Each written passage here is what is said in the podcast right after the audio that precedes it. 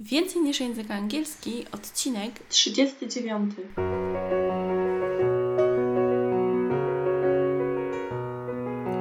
Witaj, nazywam się Ewa Ostarek i jestem trenerem języka angielskiego. Sprawiam, że angielski to przyjemność. Słuchasz podcastu Więcej niż język angielski, który powstał dla osób takich jak Ty, które chcą odkryć i pogłębić w sobie pasję do języka angielskiego. Jak ocenić Twój poziom językowy? I z tym tematem zwracają się do mnie wszyscy, z którymi współpracuję na takich sesjach językowych online, które prowadzę. Jest to temat dosyć popularny, no bo każdy z Was by chciał wiedzieć, jaki jest jego poziom językowy.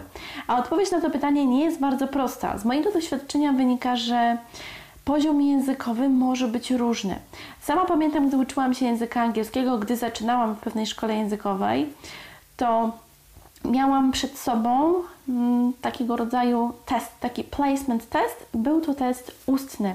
I wtedy pamiętam, że nie został mi zrobiony test pisemny. Byłam tym nieco zdziwiona. Potem okazało się, że zostałam dopasowana do grupy na podstawie samego tego, co powiedziałam. A wiem, że jeżeli chodzi o ocenienie poziomu, to często jest tak, że sprawności receptywne i produktywne są oceniane na różnym poziomie.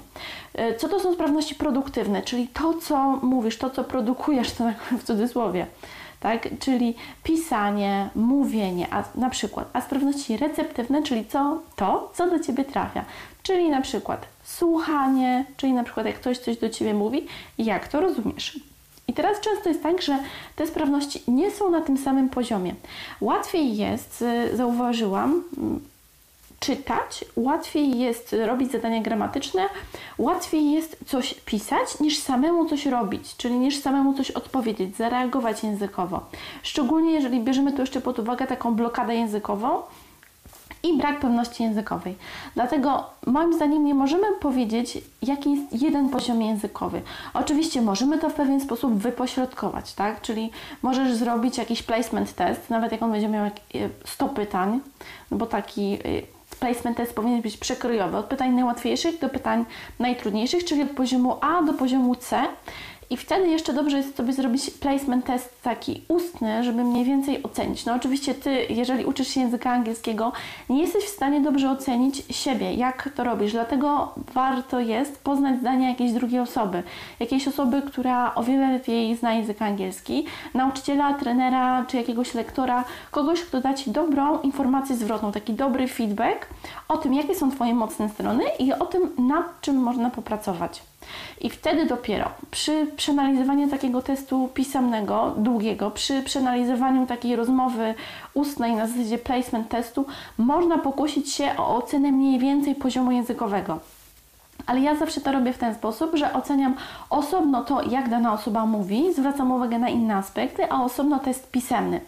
To jest taki placement test, to jest oczywiście informacja taka zwrotna, początkowa, bo może się okazać tak, że komuś na przykład bardzo podejdą pytania, bo na przykład natrzaskał się tych różnych placement testów, no i po prostu wie, na co można zwrócić uwagę. Dlatego ciężko jest tutaj wysnuć jedną ocenę i jeden poziom, który oczywiście będzie się sprawdzał. Dlatego bardzo mam nadzieję, że będziesz e, wiedzieć, czy wiedziała, żeby potraktować e, taki placement test dosyć jako taką wstępną informację zwrotną na tym, jak się czujesz. I wtedy dopiero po takiej wstępnej informacji zwrotnej, jeżeli oczywiście nie weźmiesz tego jak zapewnik, że to w 100% jest to i ktoś się nie może mylić, no bo z drugiej strony przecież ciężko jest ocenić kogoś po rozmowie 15-20 minutowej i po zrobieniu testu, no bo nie wiemy, mówimy jako nauczyciele, jaka ta osoba jest, jakie ma wyzwania językowe, czy się na przykład nie za bardzo przygotowała do, takiego, do takiej rozmowy, czy się no nie, nawet nie nauczyła na pamięć pewnych słów i fraz a potem dopiero w toku zajęć, lekcji to wychodzi. Także mam nadzieję, że ta wskazówka Ci pomogła w tym, żeby wiedzieć, że poziom językowy to nie jest coś, co można ocenić raz tylko i wyłącznie w 100%. A na dzisiaj bardzo dziękuję. Mam nadzieję, że słyszymy się niebawem w kolejnym odcinku podcastu Więcej niż język angielski. Trzymajcie ciepło. Cześć!